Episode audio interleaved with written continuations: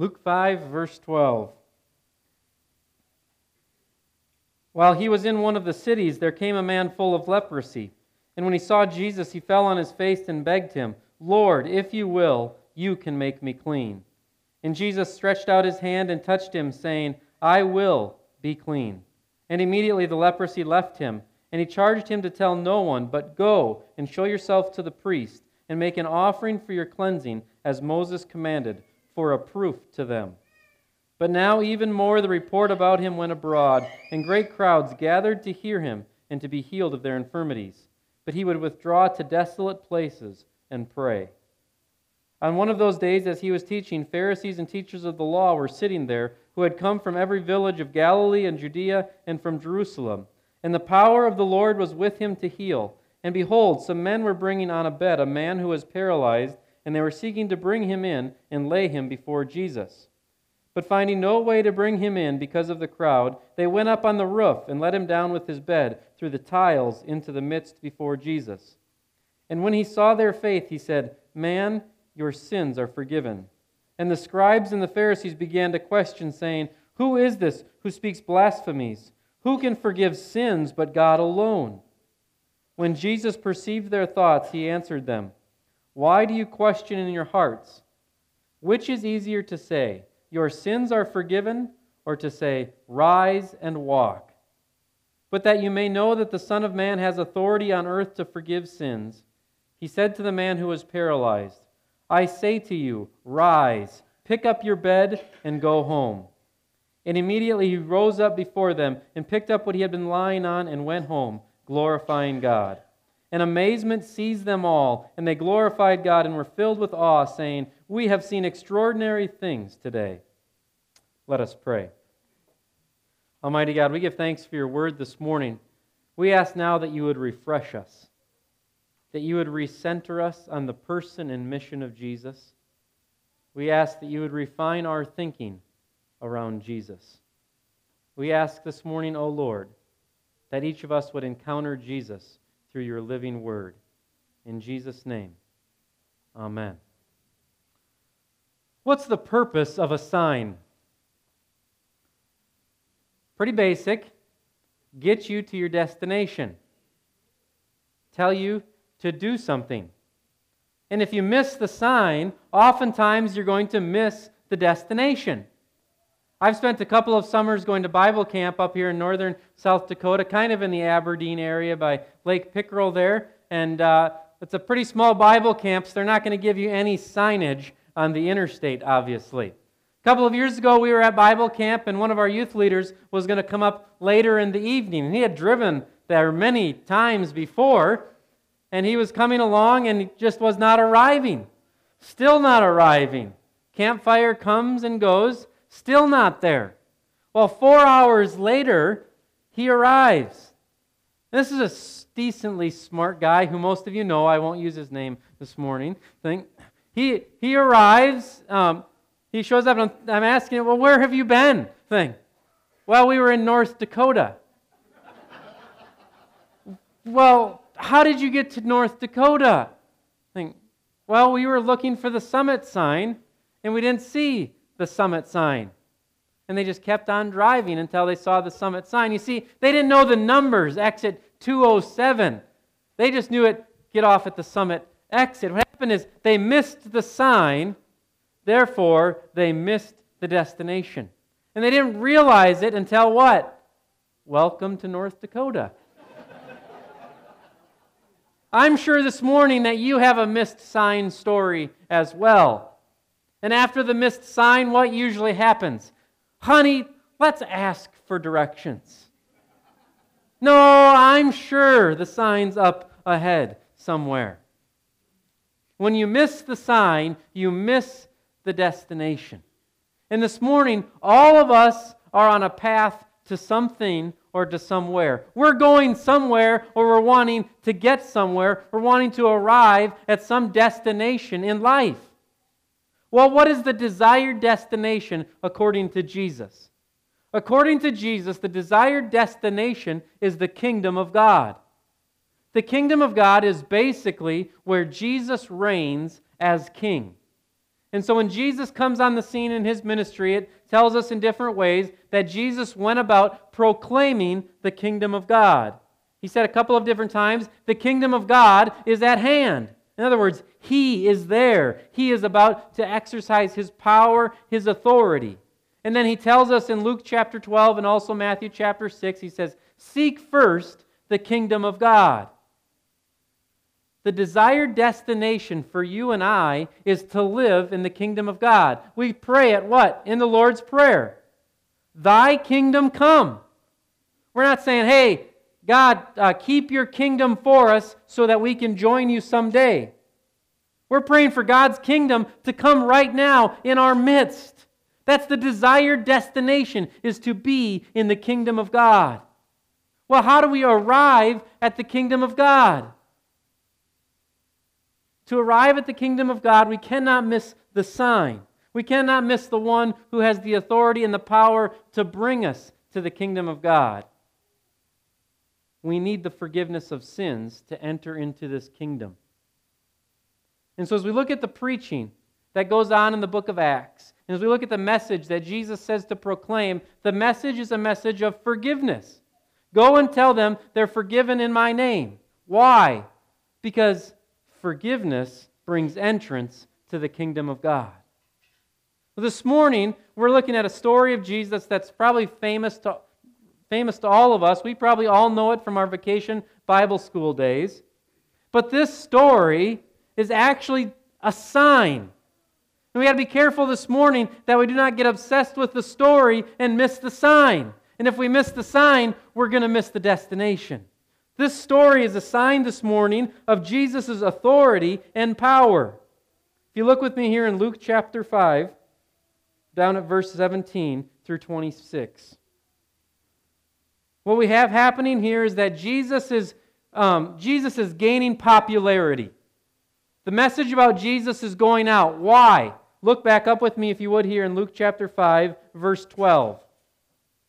Why is it going out? Because people with leprosy were coming to Jesus, and then what does he do? Verse 13 be clean.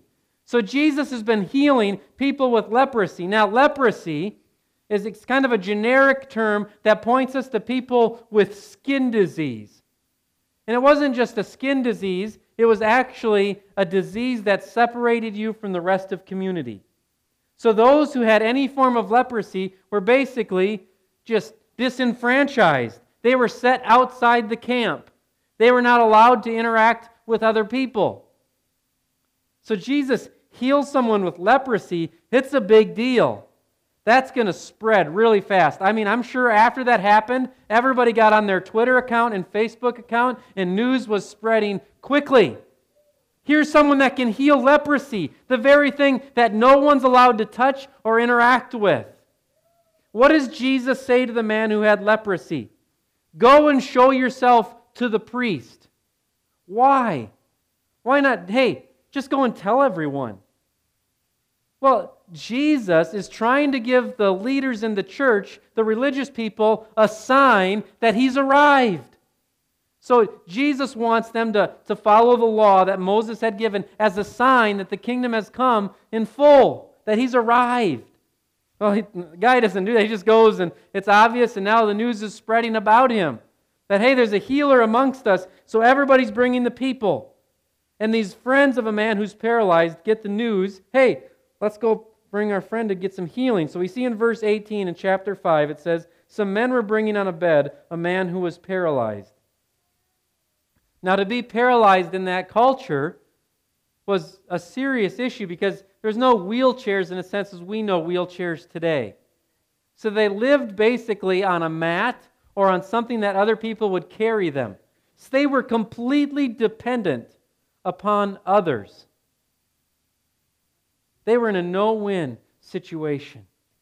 And anyone in that culture would say, yes, if anyone needs healing, it's this paralyzed person.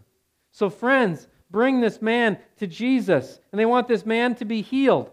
And we all know the story. They, lower, they open up the roof, they lower him in front of Jesus. And then what does Jesus do next? Jesus says, Your sins are forgiven. It's hard to replicate this and, and to show the amount of shock that would be with us by what Jesus says here. What Jesus says here is He says to this man, I am God, and you're no longer guilty of your sin. When Jesus says your sins are forgiven, He's making a radical claim. And we see what the claim is by the response of the religious leaders. Notice in verse 27, 21, the religious leaders say, Who is this who speaks blasphemies? Why is it blasphemy to say your sins are forgiven? It's blasphemy. It's a curse against God because only God can forgive sin. Only God can say, hey, you're no longer guilty. So, what Jesus is doing is Jesus is claiming to be fully divine. He's claiming to have all authority. And so then, of course, the religious leaders are not excited about this, that someone's claiming to be God. And so Jesus challenges them and says, okay, what's easier, to say your sins are forgiven or to say rise up and walk? Well, anyone can walk around saying your sins are forgiven. People can say it, but do they have the authority to actually do it is another thing. So, to prove he has the authority, what does he do? Get up and go. Because not everyone can find a paralyzed person and say, Get up and walk. Why does Jesus heal the person? He heals the person, as it says here in verse 24, so that you may know the Son of Man has authority on earth to forgive sins. The healing is a sign. It's pointing to a greater reality. The healing is pointing to the fact that Jesus has full authority and full power to forgive sins. Was the physical problem that this man was facing serious? Absolutely. Yes. But in comparison to the greater problem of sin, it does not compare.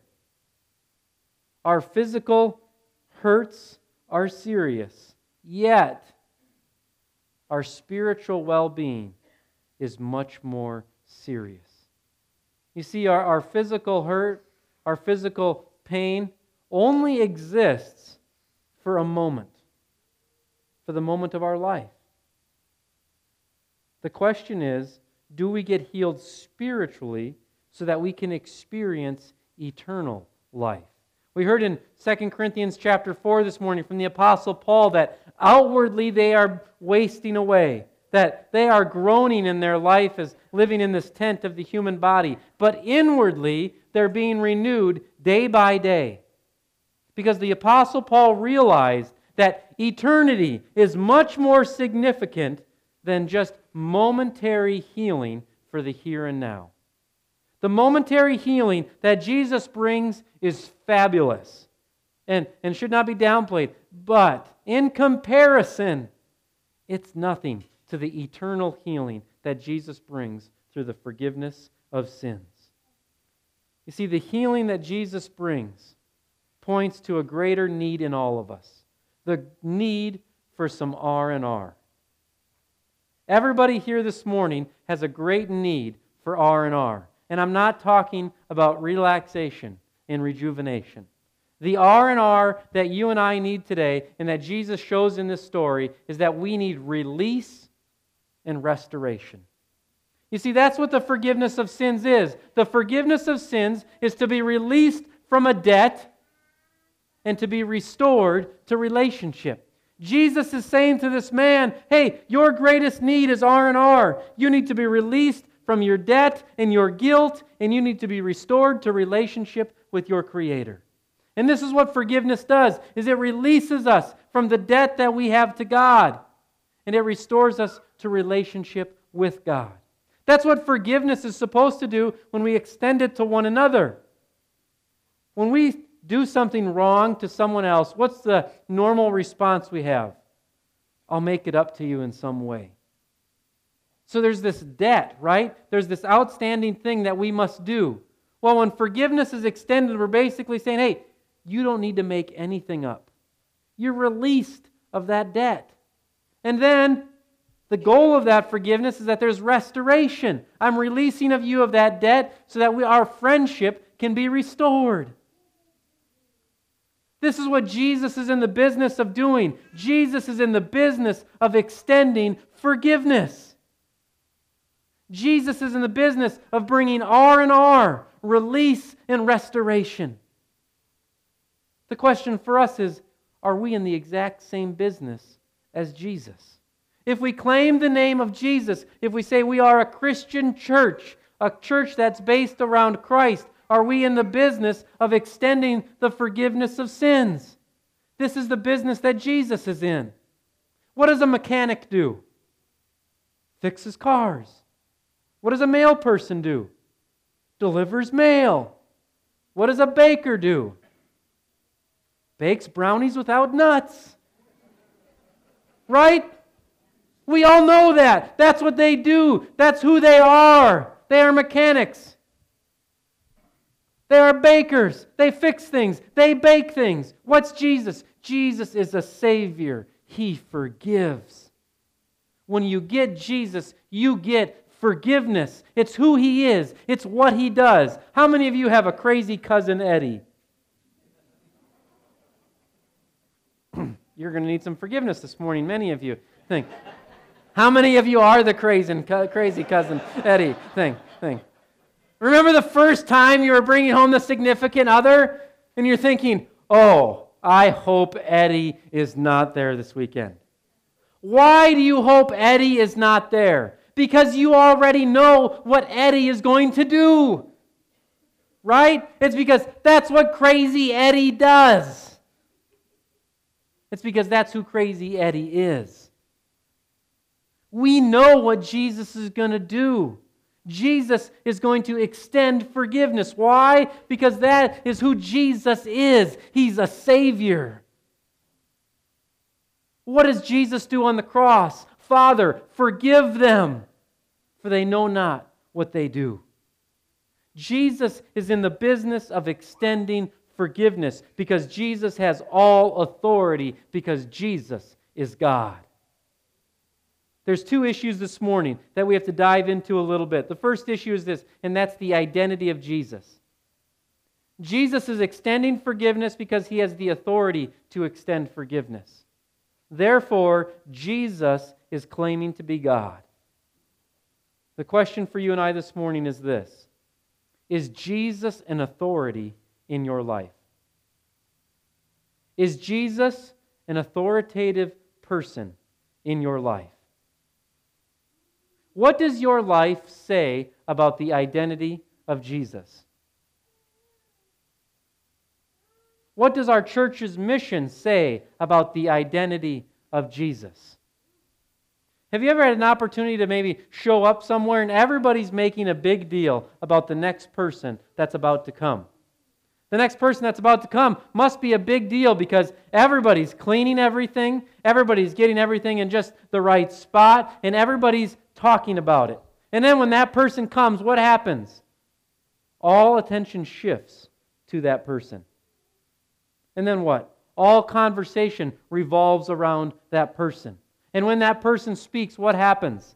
Things get done. We know what it means to have ourselves revolve around someone who means something to us. Do our lives reflect that Jesus means anything to us? Do our lives reflect the identity of Jesus, that Jesus has all authority and all power, that Jesus is God? Or are, do our lives say that Jesus is a good teacher with some nice ideas that can help us along the way? Jesus does not get in trouble for doing good things. Do you think the people were upset that he healed the paralyzed man? Nobody's like, hey, stone him, get him out of here. He just healed someone. More people are coming. What gets Jesus in trouble? The proclamation of the forgiveness of sins. It's because he's making a claim to be God. This is what gets Jesus in trouble. What gets Christians in trouble? Nobody ever gets upset, right, when the Christians say, hey, let's give $100,000 to the local food pantry, right? There's never a letter to the editor that says, hey, we should return all of the Christian money that's given away to help those in need. Doing good never gets us in trouble or causes people to get excited. What gets us in trouble? When we proclaim the name of Jesus. That only through Jesus there is the forgiveness of sins. That's when people start, whoa, slow down. People respond the exact same way today when we proclaim Jesus to the exact same way they responded when Jesus proclaimed himself hostility. Because there's a radical claim in what we are proclaiming. And that radical claim is that Jesus is God. And that only through Jesus can we have the forgiveness of sins. Only through Jesus can we arrive at our desired destination. That's a radical claim to say the only way we can arrive at the desired destination is through Jesus. That's what Jesus is saying here in the story today. He's saying, hey, I got the power, I got the authority. And he proves it by healing the man who was paralyzed. What do our lives say about the identity of Jesus? How do you respond when Jesus gives a command in his word? Do you respond with a, at your word? Or do you respond with a, well, that's a good idea, Jesus, but that's maybe a little too hard or a little too radical? If our lives reflect the appropriate identity, we respond by saying, Jesus, at your word. Why? Because Jesus has all authority and all power, for Jesus himself is God. So Jesus is God. He's making a radical claim. And if our lives are going to reflect this claim, the question then becomes is what do our lives become about? Well, if Jesus was in the business of proclaiming the forgiveness of sins, if Jesus was in the business uh, of bringing release and restoration, we have to be in the exact same business. I would ask this morning, grab your Bibles. I just want to go to a couple of verses here that are important to help us understand the implication for our lives. Turn with me to Luke chapter 24, the end of the Gospel of Luke. Luke chapter 24. Luke chapter 24, verse 47. Luke 24, verse 47. This is Jesus preaching right before he, he ascends to heaven. This is one of Jesus' final messages. Luke 24, verse 47. So Jesus is giving the marching order to his followers. So we're catching it in the middle here, we're just taking a sentence out here where Jesus is saying, Hey, I'm king now. This is what I want you to do. Jesus says, and that repentance and forgiveness of sins should be proclaimed in his name to all nations, beginning from Jerusalem. You are witnesses of these things. So, what does Jesus want done? Jesus wants his disciples to now go forth and proclaim the forgiveness of sins. He now wants his disciples to do the exact same thing to declare that people need to be released from this guilt, from the debt, and be restored to relationship with God. Now turn with me to John chapter 20. Now Jesus elevates it and, and shows the true power and authority the church has. John chapter 20. John 20, verse 23. John 20, verse 23. We're in a very similar situation here. Jesus is meeting with his disciples after the resurrection, and he's kind of giving them a foreshadow of what he's going to do. John 20, verse 23, he says to them, If you forgive the sins of any, they are forgiven. If you withhold forgiveness from any, it is withheld. We skim over this quite a bit in the church. We, we like the first part of this passage where Jesus says, Receive the Holy Spirit, I'm going to send you out. Well, this tells us what he's sending us out to do. He's sending us out to what? Forgive the sins of any. But also notice the second part to withhold forgiveness from any. What's Jesus doing here? Jesus is saying, in very simple sense, I'm giving you the keys to the car. Or in real churchy language, here are the keys to the kingdom. The keys to the kingdom are the proclamation of the forgiveness of sins. And who's Jesus giving these keys to? The church. He's saying to his followers, hey, he, here, Go and proclaim the forgiveness of sins. It's now your responsibility because you bear my name. This is what the church does. The church carries on the mission of Jesus. The mission of Jesus is to forgive sins. The mission of the church is not to gather as a nice little club and throw birthday parties. The mission of the church is to find people that need to be forgiven and extend the forgiveness of Christ to them. This is what we do. Now turn with me to Acts chapter 10. Acts chapter 10, verse 43. Acts chapter 10, verse 43. We're looking at the very end of a sermon that Peter gives. We could spend a lot of time going to a bunch of verses in Acts and other places of sermons, but let's look at this one. Acts 10, verse 43. Acts 10, verse 43. Jesus, I mean, Peter just finished giving a nice summation about Jesus and that his death and his resurrection, and now he finishes it in verse 43. He says, To him all the prophets bear witness that everyone who believes in him receives forgiveness of sins through his name. So Peter tells the story about Jesus, the death and the resurrection. Then he finishes by saying, You receive the forgiveness of sins in Christ. Why? Because this is what Jesus does. This is what Jesus' messages accomplish the forgiveness of sins. Jesus was in the business of proclaiming forgiveness. Now, you and I, who bear his name, are also in the business of proclaiming the forgiveness of sins. Now, proclaiming this message of forgiveness is what? A double edged sword. Because if I come up to you today and I said, hey, Franklin, you know what? I forgive you for what you said to me last week. What am I implying when I say that? I'm implying that you said something to me. I'm saying, hey, you did something wrong. If you didn't do anything wrong, why would I say you're forgiven? When we are proclaiming the forgiveness of sins in Christ, we're making a proclamation. That proclamation is this You have done something wrong, and you need forgiveness. Well, how does that message sell? It doesn't sell well to tell people what? You do wrong.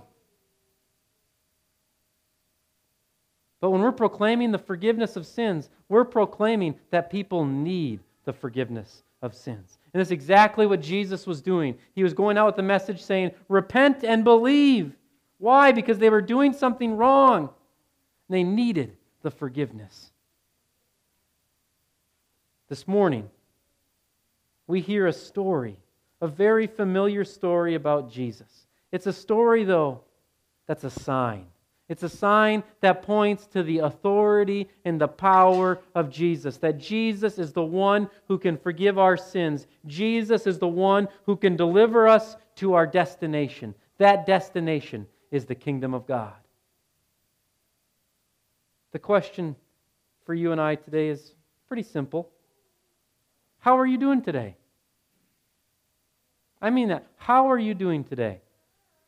I know what the right answer is, right? I mean, I know what the answer is that I receive in the stairs every day. I know what the answer is that I received in the I receive in the church gathering area every Sunday. Good. But we all know the real answer. We all know that we do not have it all together. We all know the real answer that we have not met our even our own expectations. How are you doing today? The real answer is not that great. Fallen short a little bit.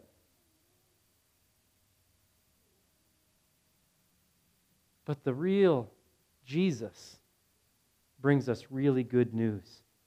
And that really good news is this you are released from your debt, you are released from your guilt, and you are restored to relationship with God. So you're not doing so well today. Then you're right where you need to be. Because what you need to hear today is that in the name of Jesus Christ, your sins are forgiven. That in Christ you are released and you are restored. Maybe today you're doing good. And that's great. Today you are good because you have been released and you have been restored. Well, you know what you need to do today? Go out and share it. The keys that Jesus has given us are not for us, they're for other people. If you're doing good today, what? Go and share it so that others can be doing good as well. What happens when something good happens to you? You always share it. And everything in our lives, we're always sharing stuff, right? With stuff that we like, stuff that we enjoy, we share it. Well, this morning, if you've experienced a little R and R, if you've been released and you've been restored, why not share it? The very best thing that can happen today in our marriages, the very best thing that can happen today in our workplaces, the very best thing that can happen today in our relationships with one another is that we would share with one another what Jesus has shared with us forgiveness. The keys to the kingdom is the forgiveness of sins through Jesus Christ alone. The keys to a luxurious life is forgiveness to one another. Don't miss the destination because you miss the sign. Don't miss the destination because you just get obsessed with the sign. Rather, let the sign point you to the one, Jesus, who can bring you to the ultimate destination, the kingdom of God. Today is the day to get some R&R to be released and to be restored. Today is the day to give some R&R. Release someone and restore relationship with them. Go forth and enjoy a holiday weekend. Enjoy some time of R&R. But you can't really enjoy that rest and rejuvenation until you get some release and restoration from Jesus himself. I invite you today to believe in Jesus and receive some R&R. Let us pray. Almighty God, we give thanks today for the forgiveness of our sins. At this time, Lord, I come before you pleading for your mercy and your grace, that you would give each heart in this room the gift of faith. Grant us the ability to trust in Jesus. And Lord, today we ask that you grant us the ability to live a life of repentance. Lord, today I ask that you would bring each person in this room release from guilt, release from debt, and restoration to relationship. God, thank you for your grace. Thank you for the mercy extended to us. We praise you for who you are. We praise you for what you've done. In Jesus' name, amen.